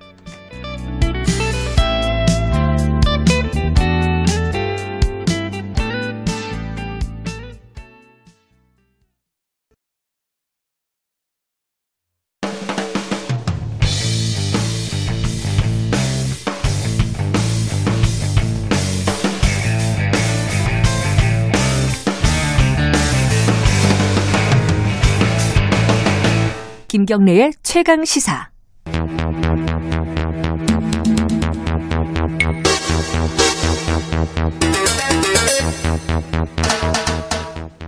네, 사건의 이면을 들여다보고 깊이 있게 파헤쳐보는 시간입니다. 추적 20분 박지훈 변호사님 나와 계십니다. 안녕하세요. 안녕하세요. 박지훈입니다. 한겨레 신문 김한 기자 나와 계십니다. 안녕하세요. 네, 안녕하세요. 이 사건이 네. 어, 처음에는 그냥 단순 폭행인데 법리 적용이 조금 논란이 됐었잖아요. 뭐 특가법을 적용해야 되냐, 그렇죠. 일반 법 폭행을 적용해야 되냐, 요거까지 하고 마무리가 된 줄 알았어요. 네. 국면이 좀 달라졌어요, 그죠? 그래가지고 네. 요 얘기를 오늘 좀 해보겠습니다. 좀 사건이 복잡하게 돌아가는 것 같아가지고 일단은 어 제가 뭐 두루뭉술하게 얘기했는데 그 사건 경과를 좀 김한 기자 먼저 좀 설명을 해주시죠. 네, 사건의 시작은 이제 이용구 법무부 차관이 변호사 시절이던 2020년 11월로 거슬러 올라가는데요. 그러니까 11월 6일에 택시 기사가 남자 승객이 목을 잡았다 이렇게 이제 신고를 합니다. 음흠. 그래서 이제 경찰이 출동을 해요. 그래서 이제 상황을 정리를 합니다. 그리고 나서 9일에 택시 기사가 경찰에 처벌 불원, 그러니까 처벌을 원하지 않는다라는 거죠. 네. 서류를 제출을 하고 12일에는 경찰이 이제 단순 폭행을 적용해서 공소권 없음으로 해서 내사를 종결했던 사건입니다. 근데 12월 29일 날 검찰이 이용구 사건에 대한 직접 수사에 돌입을 하고요. 어, 최근이죠. 그러니까 1월 21일 날 택시 블랙박스 영상이 원래는 없었다고 했어요. 그러니까 경찰도 블랙박스 영상 등 증거가 없어서 사건을 어, 기소하기 어려웠다 이런 이제 설명을 했었었는데 이 블랙박스 영상이 복원이 되고 심지어는 이 블랙박스 영상을 그 휴대폰으로 녹음을 해서 녹화를 해서 음. 그 경찰에게도 보여줬었다 이런 네. 진술이 나온 거예요. 그래서 경찰이 그걸 보고 어 차량은 서 있었네. 난 이거 못 본 걸로 하겠습니다.라고 택시 기사한테 얘기까지 했다라는 거예요. 그게 이제 택시 기사의 주장이죠. 아, 택시 기사의 아, 주장이죠. 근데 네. 어 그래서 지금 이제 그 부분에 대해서 경찰이 어쨌든 처음 애초에 사건을 특가법을 적용하지 않은 이유가 뭐냐 해서 증거가 없었다 영상 자료 등이라고 설명했던 부분에 대해서는 사과를 했고 어 담당 이제 경찰을 직위 가 대기 발령하고 지금 사건에 대해서 어 전면적인 좀 재조사가 어 시작된 시점입니다. 이게 이제 아까 말씀하시는 중간에 보니까 경찰은 내사 종결을 한 거고 네. 검찰이 다시 이제 수사를 한 거잖아요. 여기서 이제 검경 수사권 조정 요 얘기가 나오는데 그 얘기는 뭐 뒤에 제가 얘기를 하도록 하고 일단은 뭐 쟁점이 여러 가지가 있는데 애초에 음. 쟁점은 특가법이냐 폭행이냐 요거였어요. 그렇죠. 조금만 쉽게 정리를 좀 해드리면 네. 목을 잡는 행위, 사람의 신체에 대한 유형력의 행사, 예. 폭행죄라고 합니다. 예. 일반적으로 목을 잡으면 폭행죄죠. 뭐 상처를 입히지 않는 이상은. 예. 근데 이제 단순 폭행죄가 아닌 운전하는 운행자한테 목을 잡으면 음. 특가법상에 이제 운전자, 운행자 폭행자가 됩니다. 음. 두 개가 큰 차이가 하나 있어요. 네. 형량도 차이 나지만 위에 제가 금방 말했던 단순 폭행죄는 처벌을 원치 않으면 처벌할 수 없는 반의사 불번죄인데 음. 특가법상의 운행자 폭- 운전자 폭행죄는 반의불벌죄가 아닙니다. 여기서 음. 문- 모든 문제에 기인하게 된 상황입니다.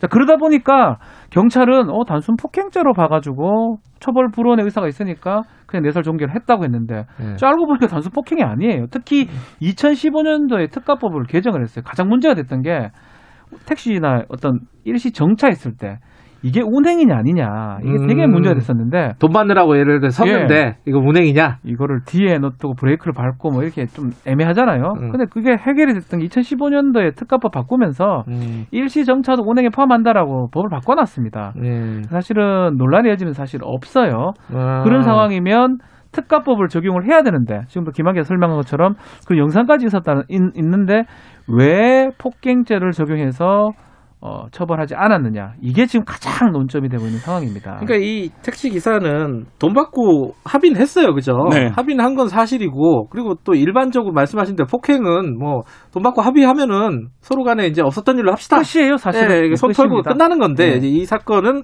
그렇지 않았다 법리적으로 네. 일단은 따져볼 게 좀 있었는데 경찰이 안 따져본 것인지 아니면은 그러니까 뭐 경찰이 잘 몰라가지고 혹은 뭐 법을 몰라서 혹은 그 사실 자체를 뭐 몰라가지고 그냥 넘어간 건지 아니면 봐주기를 한 건지 이거잖아요. 그렇죠. 그게 그러니까 쟁점이 뭐- 됩니다. 이제는.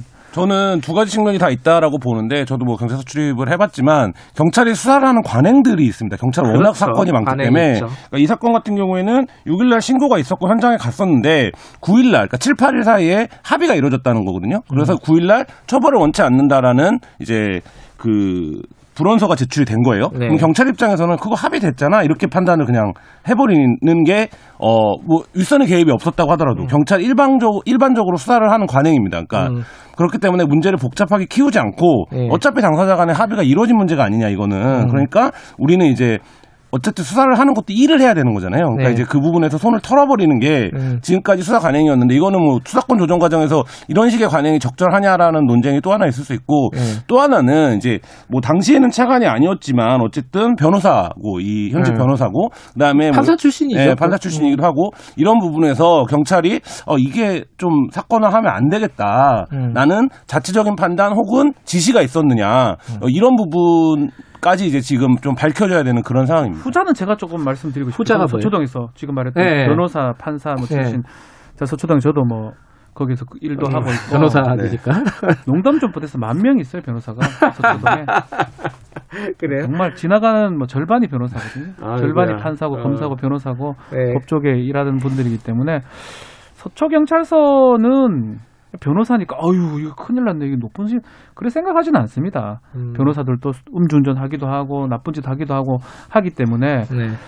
그리고 또 이영구 차관이 지금은 얼굴이 좀 많이 알려졌어요. 그렇죠. 어쨌든 음. 근데 그 이전에 법무부 이제 인권국장하고 이런 거 하면서 그렇게 알려진 인물인가도 싶기도 하고요. 음. 그래서 저는 이제 제가 이제 경험상 서초경찰서에서 좀 정말 많은 법조인 사건들을 할 겁니다. 음. 대다수 거기서 일어나는 일이 많기 때문에 그렇다고 하면 뭔가 그 뭔가 겁을 먹어가지고 아유 판사 출신의 변호사야 이 국장 한 사람이니까 이 사람 이거 처벌하면 안 되겠구나 그렇게 보기에는 조금 어려웠다. 다만 이런 네. 건 있을 것 같아요.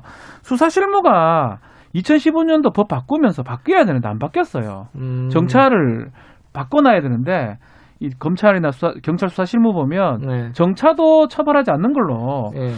뭐 그런 그런 부분이 조금 좀 실수 같은 게 좀 개입되지 않을까 그러니까 저는 뭐 그런 생각 실수냐 아니면 네. 실수일 개연성도 있다 있다는 개연성이 예, 있다는 개연성입니다, 거고. 예. 네. 물론 뭐 이제 뭐 누가 뭐 이렇게 한, 한 달이 건너서 누가 전화를 했는지 어쨌는지 뭐 이거는 뭐 외압 외압 있을 수 예, 있겠죠. 뭐 그거는 조사를 네. 해봐야지 나오는 부분인데 근데 이제 지금에 나오는 핵심 중에 하나는 영상을 봤다는 거잖아요. 그렇죠. 경찰 거기까지는 인정했잖아요. 네, 영상을 네, 네. 어쨌든 복원 과정 좀 복잡하겠는데 봤는데 그거를 제대로 조사를 안 하고 그냥 덮었다 영상 없는 걸로 하자 이렇게 했다는 의혹이 있는 거지 네. 않습니까? 요 부분이 핵심이잖아요 지금. 그 부분이 아까 제가 말씀드렸던 경찰이 수사라는 어떤 관행에 포함되는 부분일 텐데 음. 경찰 입장에서는 앞서서 처벌을 원하지 않는다라는 합의를 했기 때문에 네. 그 영상이 그러니까 내가 이거 영상을 다시 확인을 했으니 아 이거는 합의를 했어도 내가 특가법을 적용해서 수사를 해봐야겠군 음. 이라고 생각을 해서 수사 개시를 당연히 했어야 되는데 네. 경찰들이 일반적으로 그렇게 판단하지 않는다는 거예요. 그러니까 음. 그 뭐그 부분이 하나 아까 관행적으로 보면 문제고 또 하나는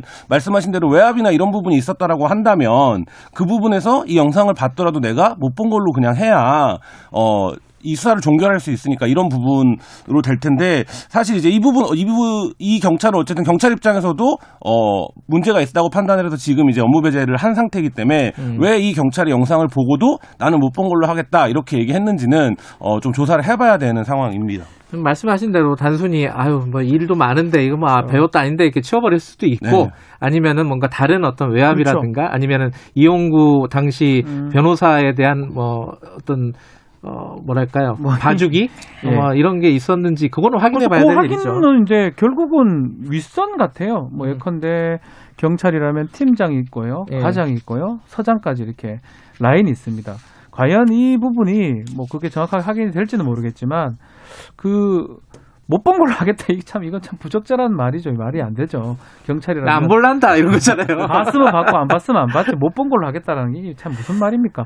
그렇지만 그 말의 진위를 한번 따져봐야 될 것 같아요. 지금 음. 김한 기자가 말한 것처럼 당신이 지금 허- 불온 처벌 의사를 표시해 놓고 음. 처벌 불온 의사를 표시해 놓고 폭행죄로 가는 거를 해놓는데 갑자기 이걸 넣기 때문에 네. 어떻게 하는 취지다 그런 건지 아니면 지금 얘기했던 것처럼 위에서 압력이나 이런 게 들어와서 이용구 변호사를 봐줘야 되는데 이 사람이 뭐 하니까 이건 내 못 보는 거 하겠다 요런 취지인지 요 두 가지를 한번 조사하는 과정이 좀 확인이 돼야 될것뭐 같습니다. 근데 이게 외압 외압이면 사건이 좀 더 커지겠고 그렇죠, 그렇죠. 그렇지 않고 이제 단순히 실수라든가 이러면은 이제 자체적인 어떤 징계라든가 이런 것들이 필요할 거 아니에요.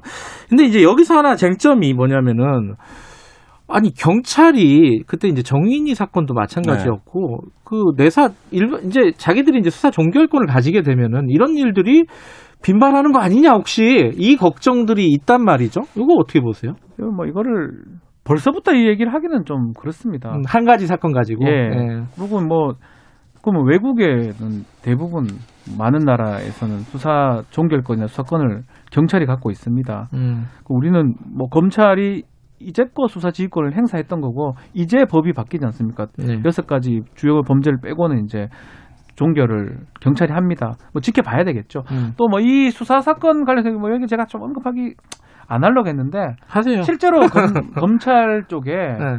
요 유사한 사건이에요. 택시 기사를 폭행을 했, 뭐, 뭐 했는데 경찰에서는 기소로 옮겨 올렸는데 아. 검찰에서 무혐의했던 사건도 있습니다. 어. 그러니까 이거를 뭐 일률적으로 경찰은 실력이 없고 뭐 문객이 한다 이렇게 음. 논리 전개하기는 그렇고요. 사건에 따라 다를 수 있고요. 뭐 검찰 쪽 사람은 또 좀 올라가가지고 무혐의 받은 겨- 사례가 있고 보도가 됐거든요. 음. 그런 부분도 좀 확인이 좀 돼야 될 것 같아요. 다만 이런 부분은 있죠. 그러니까 예를 들면 수- 이거를 사건 무마의 측면에서만 놓고 보면 네. 경찰이 갖고 있는 사건을 권력자들이나 힘센 사람들이 무마하기가 훨씬 쉬웠고 과거에도 음, 그러니까 지금도 앞으로도 이 사건에서 보면 쉬울 개연성이 있죠. 검사가 쥐고 있는 사건을 무마하는 거에 비해서 왜냐하면 검사와 지금 이제 수사가 그러니까 경찰은 신분도 다르고 사실 보장 되고 있는 법적 권리나 이런 부분들도 다르기 때문에 네. 어, 그 부분에서 이 사건이, 그러니까 경찰이 모든 수사에 대한 종결, 사실상 모든 수사에 대한 종결권을 갖게 됐을 때, 네. 만약에 누군가 의지를 갖고 사건을 개입해서 무마하려고 한다면, 과거 검, 어, 검사들이, 검찰이 수사할 때보다 훨씬 쉽고 편리하게 할 수도 있겠다라는 음. 어떤 단서를 좀 보여주는 사건, 으로 경찰이 읽어야 앞으로 이런 문제를 좀 방지할 수 있지 않을까 이런 생각이 듭니다. 근데 이게 지금 경, 검찰이 갖고 있는 직접 수사권 있잖아요. 네. 뭐 경제 범죄라든가 이런 중요범죄 부분들은. 어, 더 축소하거나 완전히 없애야 된다 이런 얘기들은 많이 나오는데. 민주노에서 나오고 있습니다. 예. 근데 경찰의 수사 종결권은 어, 검찰의 수사 지휘권을 좀 강화하는 방향으로 가야 되는 거 아니냐.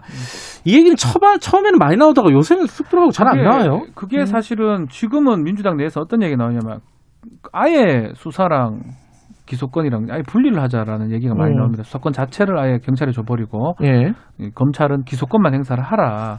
사실 전 세계적으로도 대부분 그렇습니다. 약간 음. 차이는 있지만 예. 예컨대 독일 같은 경우는 수사권 기소권을 검찰이 가지긴 한데요. 조직이 없어요. 수- 검찰 수사관이 없습니다. 음. 실제로 수사를 못 합니다. 아 그래요? 그 기소 정도 기소만 하는데 아, 예, 아, 수사권 법- 법상으로는 있지만 아, 그래요? 뭐 사실 오. 그런 것도 그런 얘기가 뭐 일반적인 좀 흐름이기 때문에 음. 그래서 더 이상은 얘기를 안 하는 것 같습니다. 만약 그렇게 얘기하면 혹시나 복고로 뒤로 돌아간다는 이런 어. 것 때문에 더 이상 얘기를 안 하는 것 같습니다. 국민 입장에서는 경찰의 어떤 수사를 누군가가 한 번쯤 걸러주는 게 그렇죠. 있으면 좋지 않을까 그냥 이게 단순한 생각으로는 근데 그거는 이제 지금 이 얘기랑 좀 물려 있는 거잖아요. 이제 예. 이게 검찰개혁 논의가 좀 왜곡돼서 진행되어 온 단면을 보여주는 건데요. 음. 사실 이제 검찰개혁의 철- 출발점이 뭐냐면 검찰이 너무 많은 권한과 기능을 갖고 있어서 예. 모든 권력이 검찰에게 집중이 되니 네. 그 과정에서 여러 폐단들이 발생하니 이 권력을 좀 분산시키자였는데 근데 그 얘기는 뭐냐면 경찰 입장에서는 권력을 넘겨받는 거거든요. 그럼 네. 경찰 이 그 넘겨받는 권력에 대해서 또 다른 방식으로 어떻게 견제와 균형이 작동할 것인지 제도적으로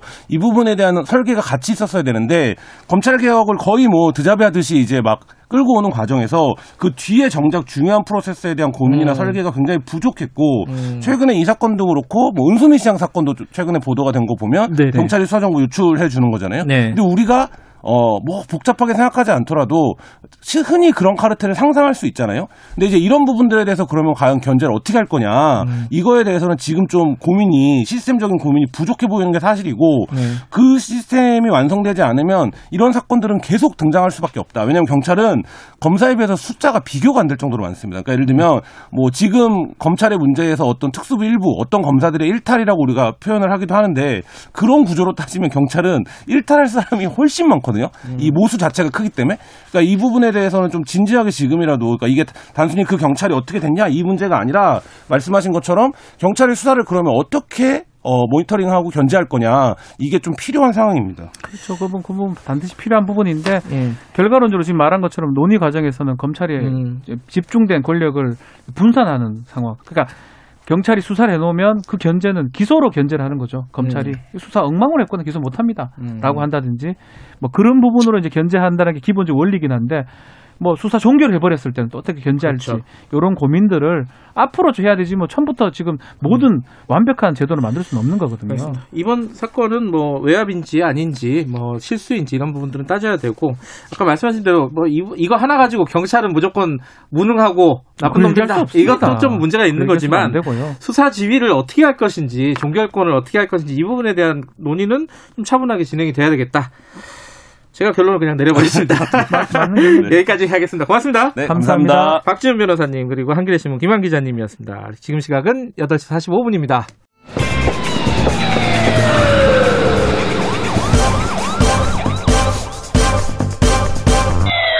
김경래 최강 시사.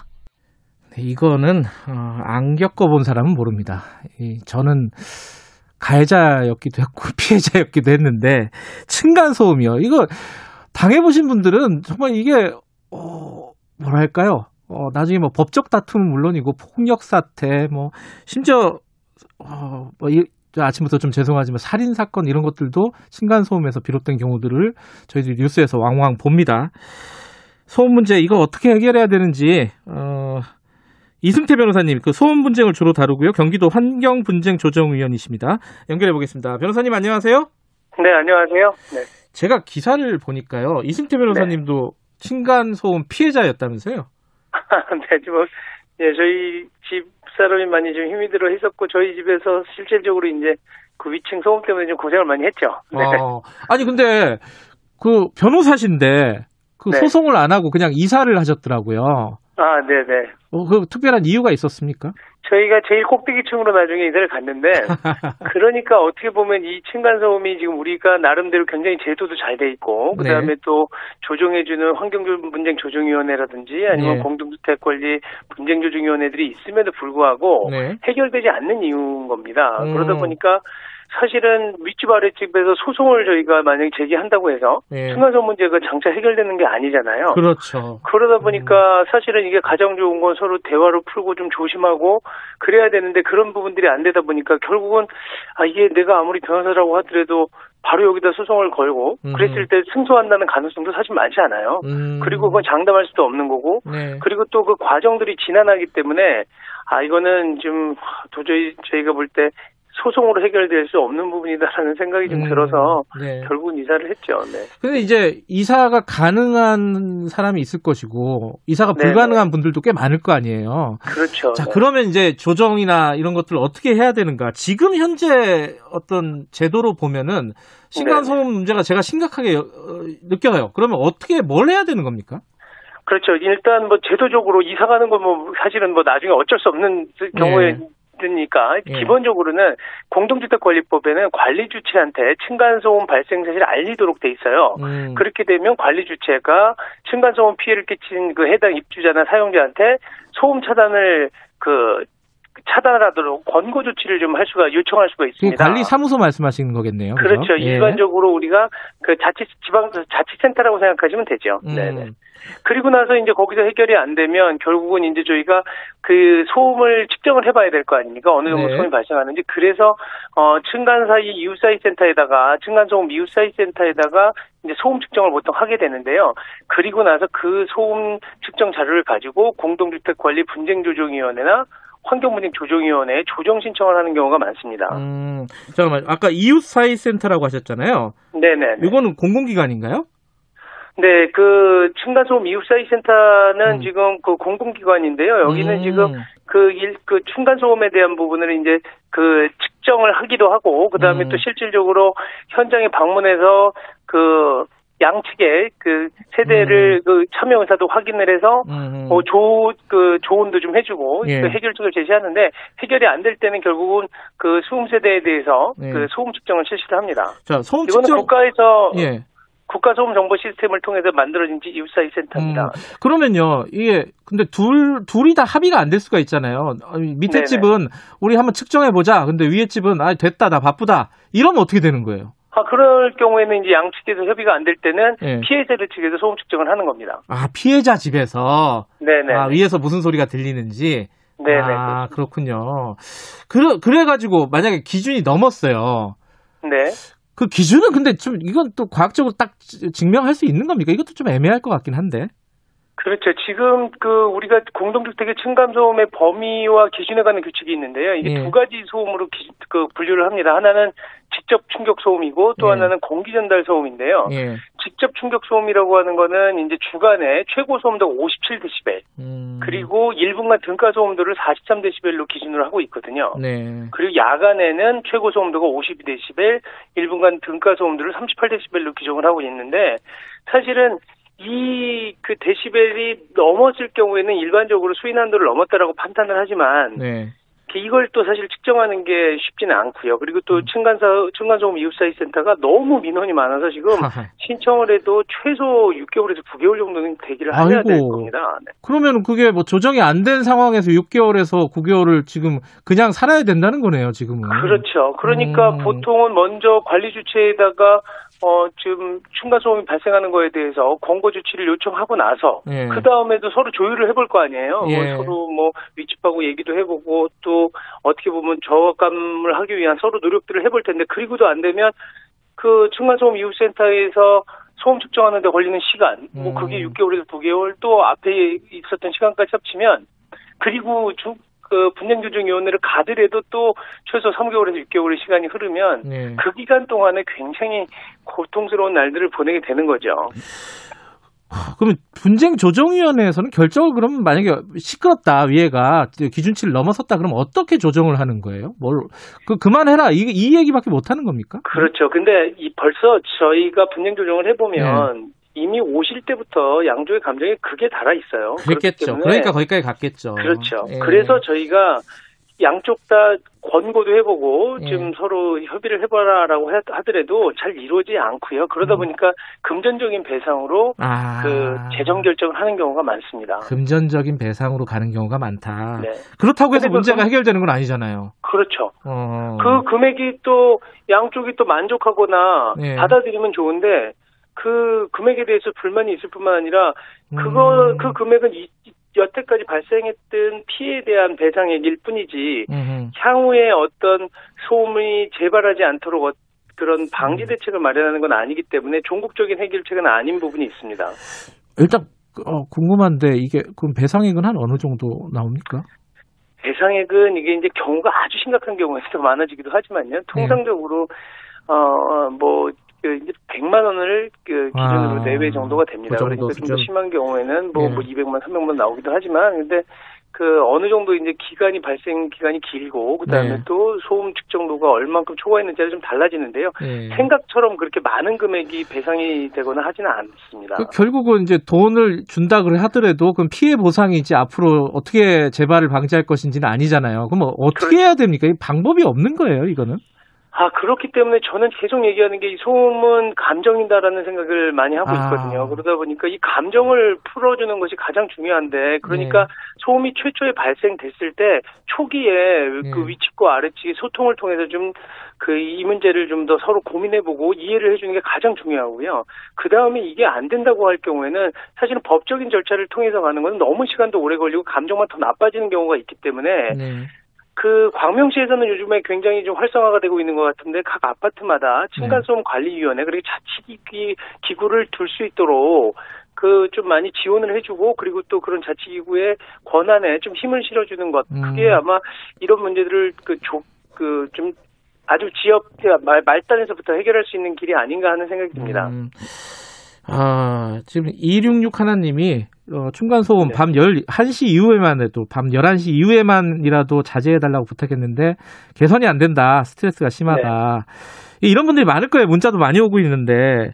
자, 이거 그러면 지금 말씀하신 감정 이런 부분들 그리고 서로 중재하고 할 수 있는 노력 이런 게 필요한데 근본적으로는 이게 좀 아파트가 문제 아니에요, 이거? 이렇게 전하면 안 되는 거 아닙니까? 그렇죠. 그 아파트가 지금 말씀하시는 것처럼 이 지금 아파트의 슬라브 두께를 지금 강화해야 될 필요도 있습니다. 음. 그렇기 때문에 지금 가장 큰 거는 그러면 그 층간소음의 바닥 두께를 좀 그 강화하는 건 어떠냐 이 문제가 나오고 있고 최근에 지금 양경수 민주당 의원도 이 소음 방지를 위해서 공동주택 건설할 때 바닥 충격음 저감 공사를 제대로 하지 않으면 뭐 징벌적 손해배상까지 하겠다 어. 이렇게 개정안을 발의하기도 했었는데요. 예. 근데 실제로 저희가 그 슬라브 두께를 2004년도 이후에 지은 아파트의 경우에는 이제 강화를 하는 규정을 두었습니다. 주택건설 음. 기준 등에 관한 규정에서. 예. 근데 그 이후에 그렇다고 해서 소음이 획기적으로 줄었느냐? 아. 오히려 더 많이 발생한 부분도 있거든요. 예. 그러다 보니까 어떻게 보면 하나의 방편이긴 한데 이 슬라브 두께를 좀더그 두껍게 강화하는 것. 네. 그런데 그것만으로는 다 해결되지 않는 부분들이 있어서 무엇보다는 주민들이 서로 조심해야 되는 부분들이 가장 그 중요하다고 생각이 들고요. 네. 그리고 지금 그 요번에 주택법 개정안으로 발의된 징벌적 손해배상 이 부분도 과연 그게 정말 그 시공사가 모두 다 그 부실 시공을 일부러 하려고 하는 것도 아닌 경우도 있기 때문에 그 법안의 취지가 그대로 살 수 있을지 이런 부분도 좀 의문이 있습니다. 근본적인 문제는 뭐 쉽지는 않지만 논의를 계속 해 나가고 일단 지금 말씀하신 대로 감정의 문제 서로 조정하고 중재할 수 있는 노력이 좀 필요할 것 같습니다. 당장은 그죠? 여기까지 듣겠습니다. 고맙습니다. 네, 감사합니다. 경기도 환경분쟁조정위원 이승태 변호사였습니다. 저도 얼마 전에 밑에 집에서 찾아왔더라고요. 밤에 제가 음악을 크게 틀어놨는데 죄송하다고 했습니다. 다시 한번 죄송하다고 말씀드리겠습니다. 조심하겠습니다. 다음 주 아니다 내일 아침 7시 20분에 돌아오겠습니다.